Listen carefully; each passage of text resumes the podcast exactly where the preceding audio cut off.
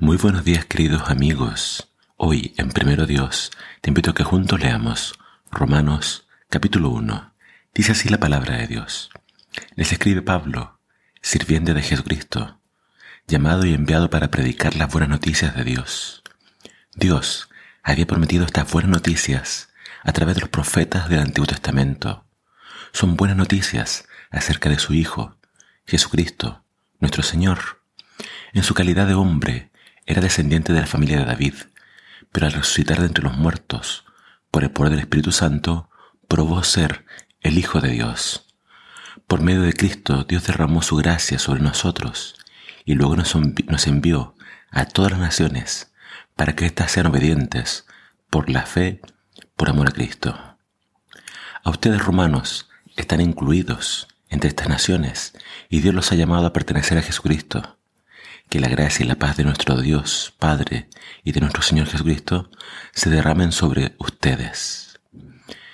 Voy a continuar la lectura en el versículo 14.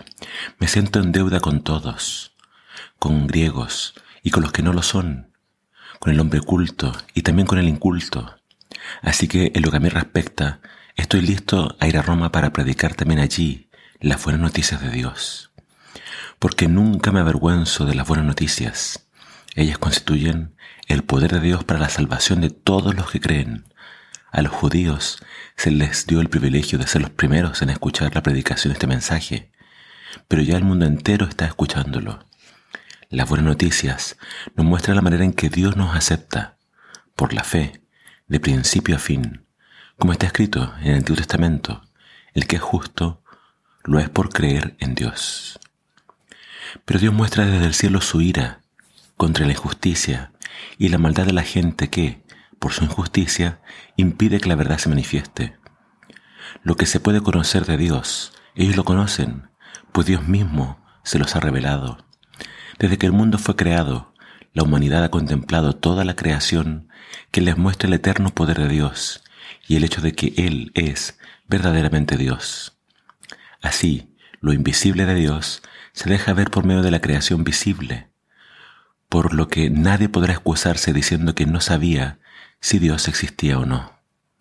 Sin embargo, aunque lo sabían muy bien, no quisieron ni adorar a Dios ni darle gracias. Al contrario, se pusieron a concebir ideas estúpidas y en consecuencia sus necios entendimientos se oscurecieron. Al creerse sabios, se volvieron aún más necios. Luego representaron la gloria del Dios inmortal con imágenes de pájaros, de animales que andan en cuatro patas, de reptiles y de simples humanos mortales. Por eso Dios los dejó caer en toda clase de suciedades y los dejó hacer lo que les viniera en gana. Así deshonraron sus propios cuerpos, unos con otros. Esto fue por cambiar la verdad de Dios y deliberadamente creer en la mentira, por adorar a las criaturas y no a Dios que las creó, el cual es bendito todos los siglos. Por eso Dios dejó que se les que se desbordaran en sus pasiones vergonzosas. Llegaron hasta el punto de que sus mujeres actuaban en contra de la naturaleza y se entregaron al sexo unas con otras. También los hombres, en vez de tener relaciones sexuales con mujeres, se encendieron en sus deseos entre ellos mismos y cometieron actos vergonzosos, hombres con hombres. Y como consecuencia, recibieron en sus propios cuerpos el pago que bien se merecían a tal grado que llegaron, llegaron que, al no querer ni siquiera tener en cuenta a Dios, Él los abandonó para que hicieran lo que sus mentes corruptas pudieran concebir. Se entregaron a toda clase de injusticias e inmoralidades sexuales, de perversidad, avaricia y maldad. Están llenos de envidias, homicidios, contiendas, engaños y perversidades. Hablan mal de los demás con mentiras. Son enemigos de Dios insolentes, engreídos, vanidosos, inventan nuevas formas de pecar y continuamente desobedecen a sus padres. Fingen que no entienden y quebrantan sus promesas. No tienen afecto por nadie, ni sienten compasión por los demás. Saben muy bien que el castigo que impone Dios por esos delitos es la muerte, y sin embargo continúan cometiéndolos y se deleitan cuando otras personas los practican. El libro de Romanos es uno de los más importantes del Nuevo Testamento. ya que contiene la teología acerca de la salvación por la fe, por la gracia. Nos damos cuenta en esta introducción de que Pablo nunca todavía había estado en Roma. Es decir, él escribe esta carta a Roma sin conocer a la iglesia, sin conocerlos a ellos.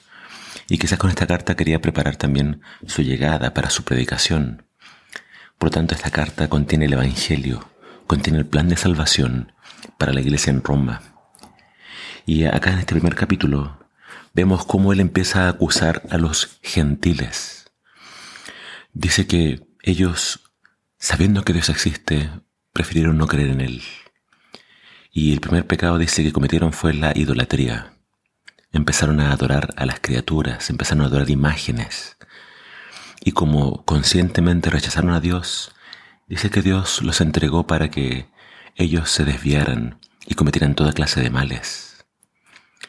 Dice entonces que su mente, su raciocinio se entenebreció. Y entonces comenzaron a practicar toda clase de pecados. Y aunque hace un fuerte énfasis en pecados sexuales, acá se habla claramente de la homosexualidad. Y dice acá que es algo antinatural, contra natura. Lo natural, como Dios lo creó, como Dios lo concibió, es el sexo entre un hombre y una mujer.